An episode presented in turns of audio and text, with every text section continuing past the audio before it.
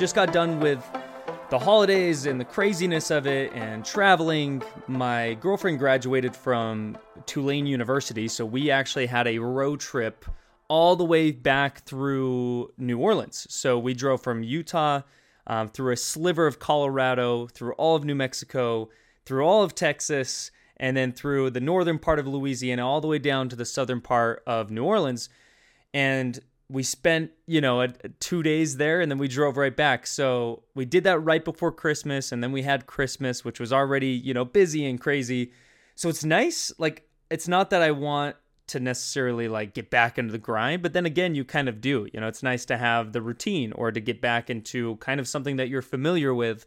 And so here we are, you know, and I'm glad to be back. I'm glad to be back on after credits. I'm glad to talk about the Iron Claw, which was a complete surprise and completely different than what I anticipated. So we'll get into that in a second. But, you know, as we dealt with the holidays and as we went through, you know, of course, Christmas, Christmas Eve, and, and New Year's, you know, this thought crossed my mind, and this was actually pointed out by a friend of mine when we were at a, a holiday get together, was kind of the question of have holidays become completely transactional? You know, are, are, are all of the events transactional? You know, yes, gifts have been around for so long, but even, you know, when you're going to maybe a Christmas market or, you know, you're going to go see Christmas lights or you're going to go get hot chocolate or whatever your Christmas event is, is that kind of, I don't know, filled with sponsorships and transactional events and everything costs something and you're paying for something. Like, is there any sort of nostalgia that comes with it? And I don't know. You know, I, I had this this thought that came through my head of, that childhood nostalgia that I miss. You know, when you're a kid and you're so excited for Christmas because you, do, you just don't know what to anticipate. You know, you know there are going to be presents under the tree. You know you're going to get a stocking. There's an advent calendar that you've been following for 24 days. But as an adult, you know, with no kids and you know, where does that come from? You know, I, I'm 27 years old. I don't feel that nostalgia like I used to.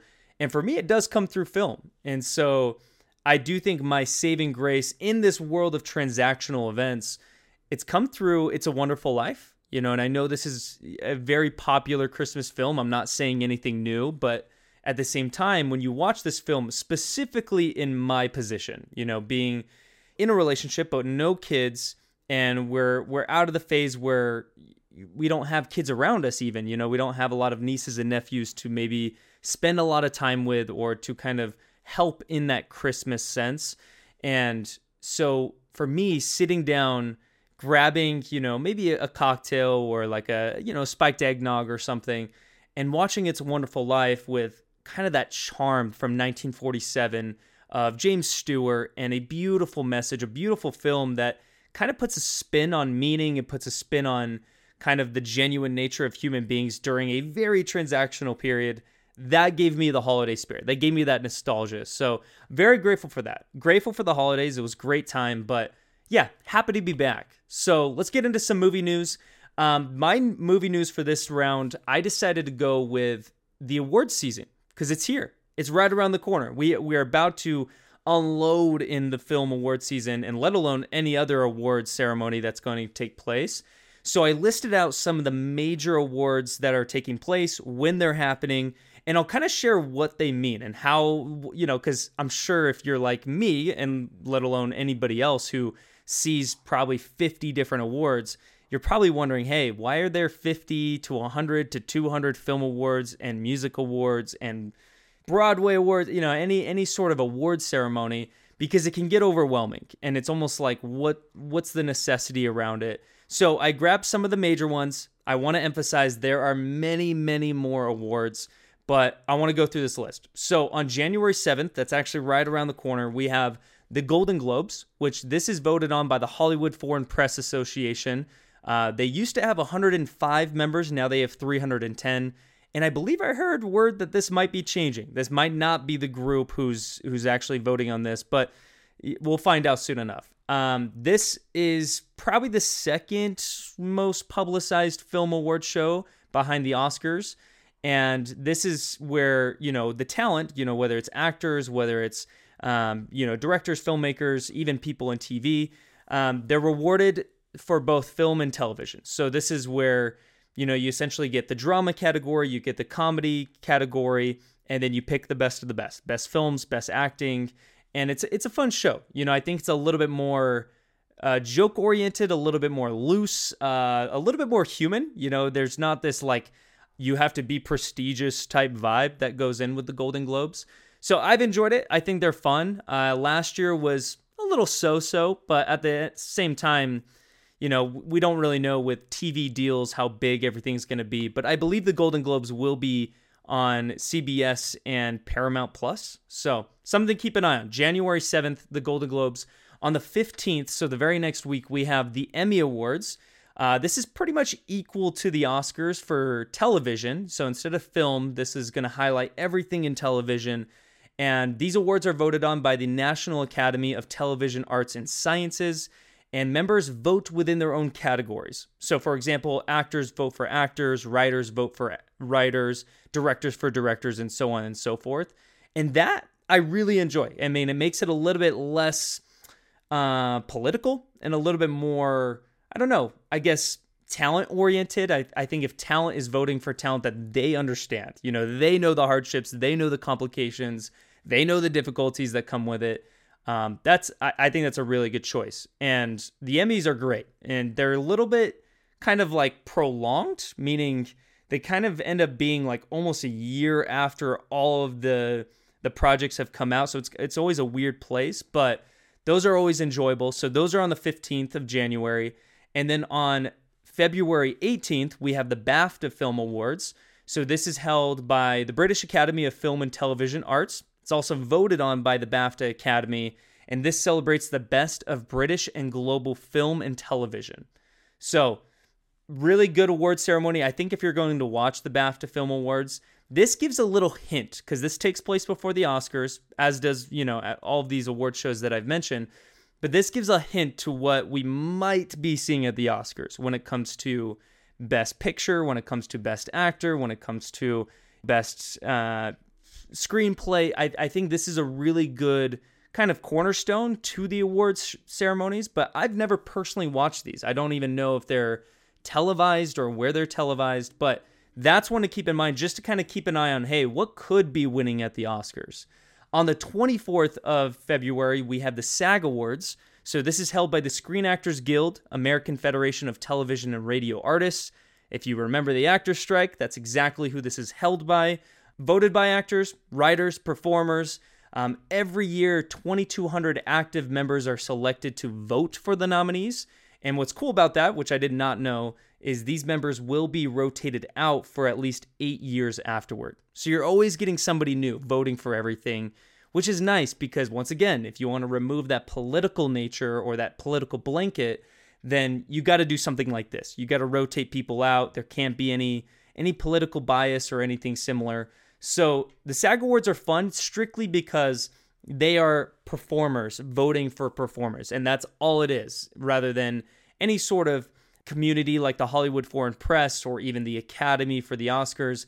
These are performers, and that kind of bridges the gap between uh, maybe consumers, you know, people who like watching it. They can kind of respect the artist on the other side. So, and then last but not least, we do have the Oscars, uh, the Academy Awards on March 10th.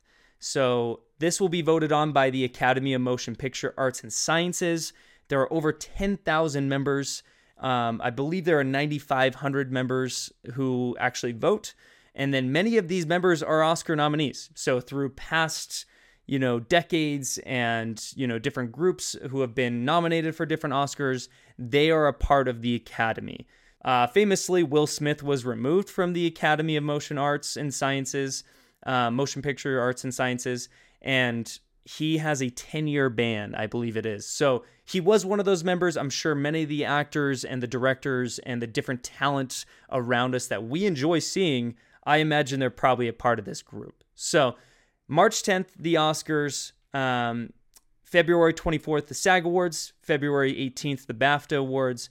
January 15th, the Primetime Emmy Awards. And then on the 7th, the Golden Globes. So just to keep an eye out, you know, if you want to kind of go to award show, or I, I shouldn't say go to one. I mean, that would be cool. But if you want to watch an award show, I always think it's fun. You know, I think it's just like the Super Bowl. Let's be honest. A lot of people watch the Super Bowl without any interest in football in the slightest, but you typically watch it for the commercials, right? That's like what makes it fun is you're saying, "Hey, what kind of commercials are out there?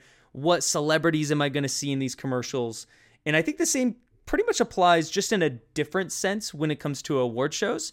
I would say look at the nominees for any award show, just pick a winner. Pick somebody that you like and then as you're watching it, that will allow you to feel like you have some sort of foot in the game, right? So if somebody's coming up and announcing something, you can say, hey, how many did I get right? You can even guess just based on what you believe they're going to pick rather than your own personal pick. So it makes it fun. You can make a game out of it. You can make an event with friends or family members. And I think it's very enjoyable. Let's get into the Iron Claw. I don't know if you want to say it's a big film. Uh, I will say it's another A24 product, which we'll get to in a second.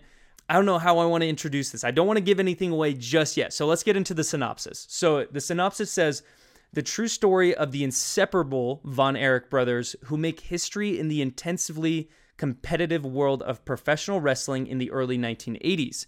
Through tragedy and triumph, under the shadow of their domineering father and coach, the brothers seek larger than life immortality on the biggest stage in sports. So this is directed by Sean Durkin, who has only really directed The Nest as well as Martha, Marcy, May, Marlene. I have not seen either of those films. I don't know his style or his taste. So this is my first experience with Sean Durkin. This film stars Zac Efron. Uh, for anybody who doesn't know names, obviously, I think most people will know who Zac Efron is. But it also stars Jeremy Allen White, who is best known for The Bear and Shameless. Um, he's having quite a year. Uh, we'll get into that in a second. Harris Dickinson, who's also having a major, um, uh, I should say, a massive year. Triangle of Sadness, Where the Crawdads Sing, uh, The Kingsman. Also, Lily James from Cinderella, Baby Driver, Pam and Tommy. Uh, she played Pamela Anderson in that, that Hulu TV series, which was really good. And then Maura Tierney, who's best known from ER, I believe starred in like 189 episodes. Uh, played the mom in Beautiful Boy, a very, very good role, a very heartfelt movie and then also Liar Liar and Insomnia. So quite a range of different, you know, you have a Christopher Nolan Insomnia film, and then you have a, a Jim Carrey Liar Liar film, and then you have a Timothy Chalamet, very dark, you know, I, I shouldn't say dark, but deeply emotional, beautiful boy. So kind of a range of uh, filmography for Maura Tierney. And then you have Holt McCallany, who was in Mindhunter, Fight Club, Shot Caller, uh, he's in quite a bit. I believe he has over 89 acting credits. He's really, really good. So this film is rated R. Has a two has a runtime of two hours and 12 minutes.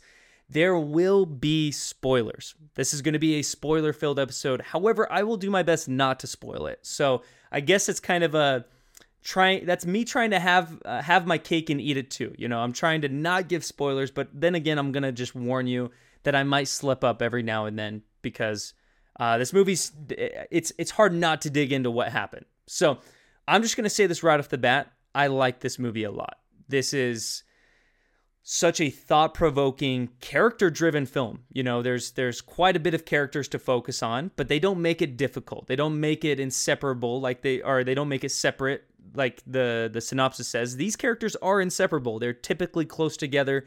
They're in a lot of scenes together. Um, there's a good mixture between wrestling and kind of figuring out the art of that and their journey in that world, but also the journey of humanity as a family and also as human beings with a lot of pressure on their shoulders, a lot of kind of anticipation and anxiety for what's expected of them. So I believe sports movies are better when the sport is secondary to the humanity of the story. Now, there are plenty of these out there, but I think a, a common one to think back on is Rocky 1. And I specifically say Rocky 1 because after Rocky 1, the the storyline kind of becomes more boxing oriented or more legacy oriented whereas Rocky 1 is very much about the humanity of Rocky. You know, he's stuck in the trenches. He doesn't know what he wants to do. He's kind of this gangster that doesn't know what what area of expertise he can dive into, but he's a good human being. He knows that he has a lot of good values and good traits that he wants to emphasize on and really kind of change. You know, he doesn't want to be known as this thug. He wants to be known as a good guy. He has, you know, this deep infatuation and love for Adrian, but she's very different from the type of person he is. So it creates this very natural I don't know, this natural story around a boxer, but it is a boxing movie, so it's secondary in that sense, you know. So the humanity comes first. Um, I've seen this in radio. Um, recently, I also watched Remember the Titans during Thanksgiving time, and I think that's another good one. So I think anytime sports movies can really kind of put the sport second, it's complementary to the sense of being a human being. I think that's a that's a good sign. So I saw that in this film. That was very much like wrestling. If you're into wrestling, great. I think you're going to love this. If you're not into wrestling, I don't think that's going to matter because it's not really about wrestling. That's just kind of a byproduct of what these characters are trying to achieve. On that same note, let's break down the sport of pro wrestling because if you're like me, which you don't have to lie to yourself, there are many people out there, myself included, that just don't know pro wrestling. Like I don't get how it works. I I've been, you know, around the WWE. I've never been to an event. I think that might be fun, but there's just this I don't know, it, this weird separation between wrestling in like high school or college and then pro wrestling. You know, I like to try to attach those two together, but they're they're just innately different. So, but first things first, pro wrestling is deliberately unregulated. This allows owners to classify the shows as entertainment rather than a competitive sport, which is good to know. If you're ever going to a wrestling event, a pro wrestling event, I should say, or even have any interest in watching it on TV, I think going into it understanding this is entertainment. This is like going to a movie rather than going to an NFL football game or an NBA basketball game or, you know, an NHL hockey game. I think that will make the expectation kind of it'll just kind of switch it up. It'll provide a little bit better of an experience rather than you thinking what's going on, why are these, you know, these fights staged and why do why don't they get on each other's nerves? I don't know. So, not regulated, that's on purpose. Entertainment rather than sports, so keep that in mind. Skill does not determine the outcome. So instead, writers will create a storyline well in advance, and every match is another chapter in that story. So winners and losers are determined by the script. Now, once if you are into wrestling, if you're maybe a wrestling connoisseur, or if you are a wrestler yourself, a pro wrestler, let me know if this is not accurate. However, this is kind of what I've accumulated through doing a little bit of research, just trying to figure out what pro wrestling is. And this is fascinating to me because this is truly not I wouldn't say the word fake. That's a little harsh, but I think it's a little bit more it's it's just entertainment. It's staged. It's like going to a a Broadway play or it's like going to a movie. Like you're going to see a staged story when you're going to see any of those. And even a, a concert, you know, for uh, maybe a little less of a, a similarity, but then again, when you go to a concert, the set list is already picked out, it's already chosen. There's already this expectation for what the performance is going to be.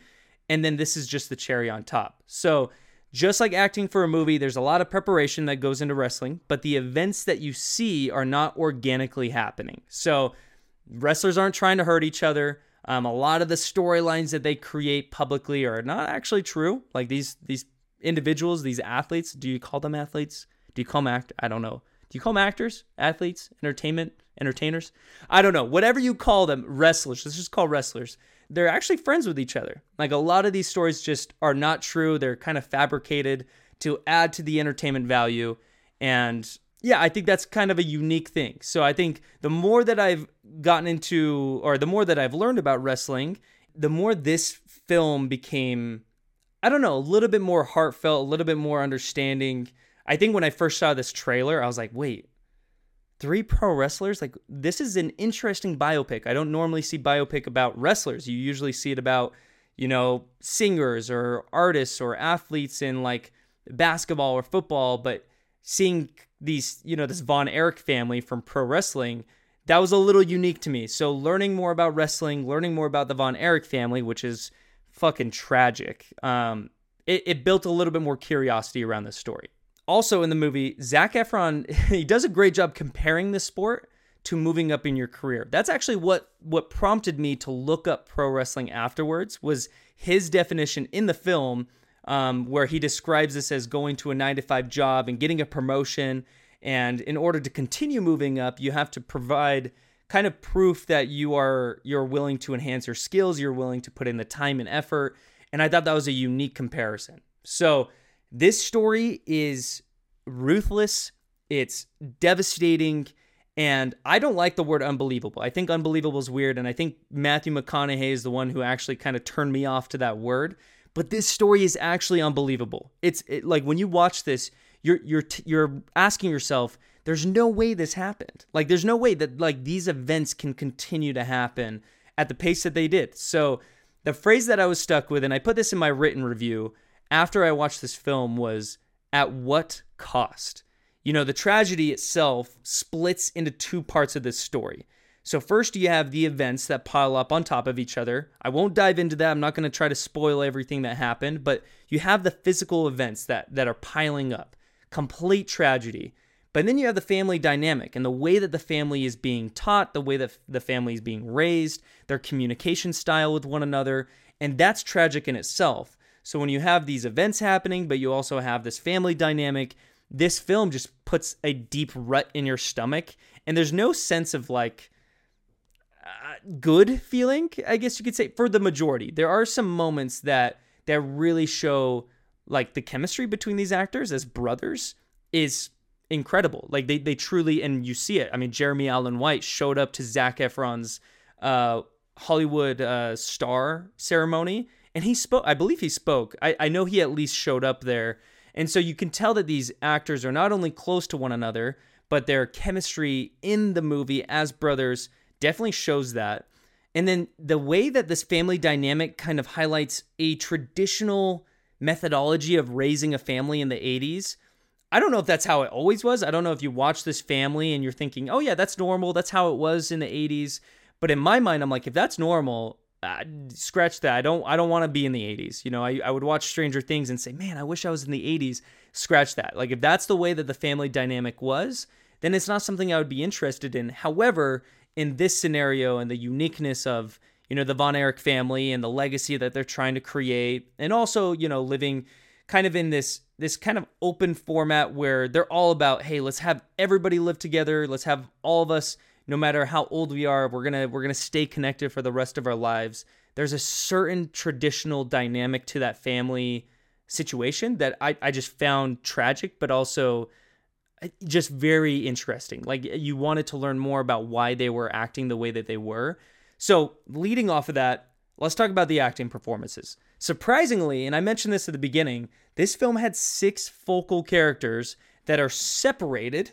They're like each character has their own unique sense of identity because of the great character writing. So I got to give my hats off to Sean Durkin because this this film could have easily acted as one collective figure, one collective acting performance, I guess you could say, because we see that anytime you watch like let's say Marvel, Fantastic Four, usually you're not looking at one of the the actors for the Fantastic Four and saying, "Wow, they're doing such a good job."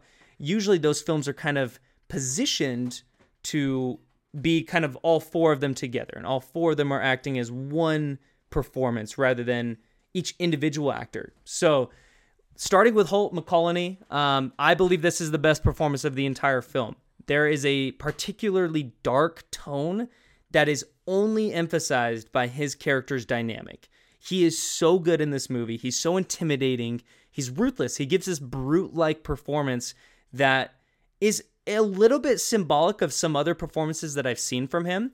You know, when you watch Mindhunter, he's he's very compassionate, but he's also he's intimidating a little bit. And he has a good he has a good face for that intimidation and he does a great job playing the father of the Von Erich family, the one who kind of sets the the precedence and the expectation and the legacy and he's he's terrifying. So Holt McCallany did a phenomenal job. Harris Dickinson, who in my opinion is overlooked. You know, I maybe this is a hot take, but I think he should be in the conversation with Timothy Chalamet or Jacob Elordi when it comes to kind of that natural expressiveness as an actor. You know, when you watch somebody like think about Wonka or Beautiful Boy or Dune or any of these films with Timothy Chalamet, he's just natural. He's just acting like a human being. There's not the stagey performance. And same thing with Jacob Elordi. You know, whether it's him portraying Elvis, which is a very stage-like performance, or even him portraying um, I forgot the character's name, but in Saltburn, very different performances, but very naturally expressive. I just think there's a natural tone to those characters that I've seen from Harris Dickinson. I mean, his range of charm, the wit, the repulsiveness, and even the innocence that he's portrayed in different roles is completely underrated. So I think that he should be considered in kind of that conversation of top young actors. Um, and I think he's on the come up. You know, some of we, we mentioned some of his films. Uh, I do believe Triangle of Sadness is a phenomenal film. It was in my top 10 of 2022.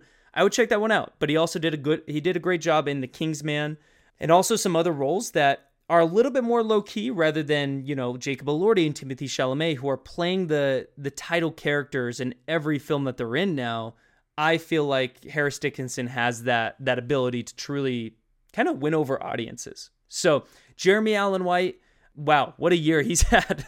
Uh, isn't it crazy what one role will do for somebody, right? I mean, to my understanding, I've never seen Shameless, but he's been acting for years. I mean, 15, 20 years. And he's been in a show that was very well known and, and from what I understand, very beloved. But then along comes the bear, and all of a sudden everything's blowing up, right? Like every he's getting so many different opportunities now. He's been in, I believe, four films this year. Yeah, The Iron Claw, The Bear, Fingernails, and Fremont, which you know, to be complete, and The Bear is a TV show. So three films and, and one TV series. You know, The Iron Claw and The Bear are definitely highlights. Fingernails is on Apple TV Plus. It's a little intriguing, but it's it, it's not necessarily my taste. And then I haven't seen Fremont yet. So one thing that I, I thought it would be interesting is finding out, you know, some of these other actors who were experienced, they have been experienced, but it just took one role to like allow their marketability to pop off. You know, we have Robert Downey Jr., in Iron Man. Can you name one film before Iron Man that he was in? Just period. I guess that's what I want to say. You know, can you name one film?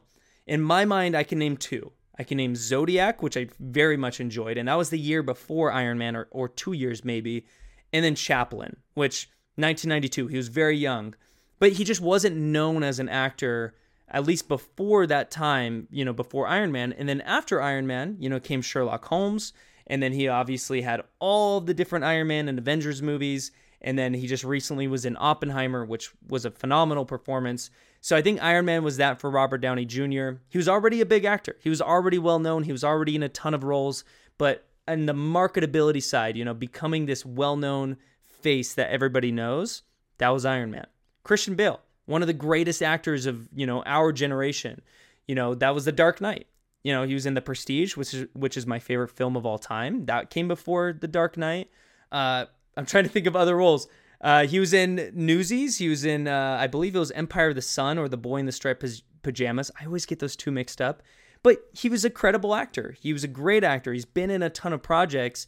But lo and behold, you know, you get in this massive franchise, this massive IP such as Batman, and he just skyrockets. And now he's you know, he's been in a ton of films, but I think Batman is that one that people will always remember him from the most, even though he's been in The Fighter, he's been in Vice, he's been kind of this body transformative actor in so many different scenarios. You know, Leonardo DiCaprio, Titanic was probably that big one for Leo, even though What's Eating Gilbert Grape is my favorite Leonardo DiCaprio performance. But I think the Titanic kind of opened the doors that allowed him to start working with Martin Scorsese on some massive projects, and that allowed him to start working with Christopher Nolan and some other big filmmakers that just kind of propelled his career forward. Even recently with Michelle Yeoh in Everything Everywhere All at Once. She is one of the greatest action stars probably in, in cinema history, but not many people knew about Michelle Yeoh until Everything Everywhere All at Once. And same thing with Zendaya and Euphoria. Zendaya is a phenomenal actress, but I think Euphoria is that that one pivotal piece. So Jeremy Allen White, I'm very happy for him. I'm happy the Bear kind of popped him off in this market this marketable sense, and I'm excited to see what he does. He has a couple projects on his list, um, but I think this was kind of his massive year. And then we have Zac Efron, who is definitely the most experienced out of the young cast. And so my question is, why why isn't he more acclaimed? Like why why isn't he finding more films like this, which is kind of this I, I don't know if this makes sense, but when you watch a film, you can kind of sense whether that film is going to have maybe some acclamation, some award conversation around it, or if it's just going to be a fun, you know, movie or a fun project or something like High School Musical or Greatest Showman, great performance, fun movie, but why isn't he more acclaimed? You know, when you think of the acting credits that the young cast has, so Zac Efron has 67 acting credits, Jeremy Allen White has 27 acting credits, and Harris Dickinson has 25 acting credits. So nearly tripling their acting credits, but he's not the one that's in conversation for any awards, whether that's, you know, an Emmy award or whether that's an Oscar. He's the one who's kind of in conversation for the fun movies, like the light-hearted movies. But at the end of the day, he can sing, he can dance, he's done romance films, he's done dramas, comedies. Uh, my personal thought is that he needs to find different filmmakers to work with, ones who will kind of provoke that that genuine acting talent. I mean, look at Sean Durkin. I don't know Sean Durkin. It looks like he was able to provoke that out of Zac Efron.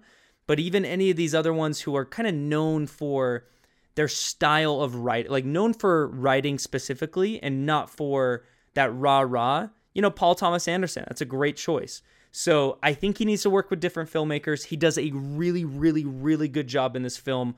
All three of them do. The entire chemistry is great. I do think the best performance goes to Holt McCallany because he's incredibly intimidating. And I'm grateful that he gave a performance like that, that complemented the the tone that this film was really going for. Uh, the wrestling scenes look great. Uh, look, the, there's plenty of different examples in recent history of wrestling or boxing movies that just don't look good. I mean, Rocky Balboa in 2006, along with Creed 3, actually, as you know, this year, where the, you could see the CGI crowd and the animation, and it feels very cheesy, and there's no fluid nature. Where in this one, you know, the arena slash stadium, it doesn't look blatantly fake. The choreography is fluid. Uh, there were some hiccups there with the the Ric Flair character. Um, it didn't really work for me, but that's okay. That didn't really go into kind of the the environment and the audience. You know, they had these these shots that were taken from far away where they're showing not only the audience around but also the ring and them throwing each other out of the ring. And it kind of created this this very confident scale of filmmaking because usually when you're watching like Creed, you know, or Creed 3, they're in the ring and they're fighting but there's there's this sense of like everything around them is fake. And it's just Michael B. Jordan who and whoever the other character is in the film fighting in this ring whereas when you're watching this film it feels like not only do you have the wrestlers in the ring but you have the audience right around them and they're a part of the ring they're a part of that story and they kind of add to that level of intensity and I really enjoyed that I mean the film is gorgeous it's deeply emotional there's one particular scene toward the conclusion of the film and I won't give it away but that scene could have gone very wrong. The just the type of scene that they're doing, it could have gone very wrong. It could have been very over dramatized and cheesy and you could have just been like you could have been left feeling a little bit like, "Ugh, this is the way that they're to kind of close this out." However, it was executed perfectly. It was it was done so well. It was it was touching. It was charming. Um wow, yeah, I'm thinking about sitting in the theater after all of these events happening and then you get this scene that is very much that one emotional very pivotal moment that you needed and it was just it was really well done. So the emotions and the actions it all felt authentic and and honestly even off-putting at times because of how authentic it felt. So this is a good film. I would say this is a top 20 film of 2023 i didn't expect it to be. You know i expected myself to like it but you know my rating for this film is a 4 out of 5 I did, once again, like I mentioned, I did a written review, which is on Letterboxd. So check this film out. I mean, I think there's a lot to take from it, whether you relate to the Zac Efron character, you know, whether you relate to Lily James, who plays a pivotal character in kind of keeping Zac Efron and, and his character on a certain path, on a certain trajectory. And from what they're portraying, if she was not involved in this story, in this livelihood of the Von Erich family, things could have gone tragically different. And so she did a great job. Uh, just a great cast. I think the cast is the focal point, but the film's gorgeous. It's authentic. It's it's dark, so please go in there with the right expectations, whether you're watching it at home or whether you're watching it in theaters. Um, some last thoughts. You know, this is another A24 product. I wanted to bring this up again because in 2023, here are some of the A24 films that have been released. So you have The Iron Claw, Dream Scenario with Nicolas Cage, which is hilarious. Priscilla. So that was a Sofia Coppola film about Priscilla Presley. Um, you had Talk to Me, in my opinion, the best horror film of the year. You had Past Lives, which is number two on my best films list of the year. Uh, you Hurt My Feelings, which is a very heartfelt, true romance film as well. Um, regarded as one of the better films of the year, you know, in addition to Past Lives as another romance option. And then even Beau is Afraid, you know, the Ari Aster kind of complicated comedy that he created. So I guess my question with not only the Iron Claw, but A24 is A24 becoming a familiar name to everybody or just film, you know, avid film goers? Because to me, when I see A24, I'm like, got it, booked, I'm going. Yeah, I'm there because they've proven that they trust the filmmakers and not, you know, the studio heads giving all the the constructive feedback. Because you know, you have films like Beau is Afraid, which I did not enjoy, but you can see in that film that this is Ari Aster doing exactly what Ari Aster wants to do. Just like in the Iron Claw, you're see- you're seeing Sean Durkin doing exactly what Sean Durkin wants to do. So is A24 a familiar name? You know, is that something that does compel audiences outside of avid film goers to go see a certain film? And if it is, props to them. They're a great company, a great distribution company, and I think that they're only getting bigger, they're only getting better. And so I'm excited to see if some of these films win some Oscars or other awards, or at least if they're um, nominated and recognized for the talent that each one of these filmmakers provided. So, my movie recommendation from this past week of movies, and even the past two weeks of movies, I would say The Iron Claw. This is the best movie that I saw this past week. I've, you know, we watched Ferrari last night, a buddy of mine, and he was like, wow, after watching a film like Ferrari, which wasn't absolutely terrible, but after watching a film that that was a little bland, you know, it was a little, you know, just slow. It didn't really captivate my my emotions. It didn't captivate me in any storytelling you know, he said to me, he's like, you know, I think I need to go watch a weird film, an absolutely abstract film. And he even said to me, he's like, I think I might just go see The Iron Claw or something. So if you need a good film, if you need something to move you, if you need something to provoke some emotion, this is the one. So that's my review on The Iron Claw. I'm excited for award season around the corner. I'm excited to watch more films. I've been trying to catch up on. I, I have this list on the side here of all the movies I still need to see. Um, I have the Zone of Interest, Anatomy of a Fall, Origin, and Poor Things. Oh, and The Color Purple. That just came out as well. So a lot of films on my list. I'll try to get through them as quickly as I can. But for everybody joining, thank you. I, I can't thank you guys enough. I mean, it's it's already motivating enough to get into the spot, you know, to put together this this episode each and every time. But to know that somebody's on the other end and to hear from you guys, it's incredible. So thank you so much for listening. Um, go watch movies, share with friends who love movies. Um, message me if you have movie recommendations. I'll do my best to watch them. Uh, when time does free up, I like to try to watch recommendations that are shared with me. But I appreciate you tuning in and thank you for listening. I'll chat with you guys next time. Peace.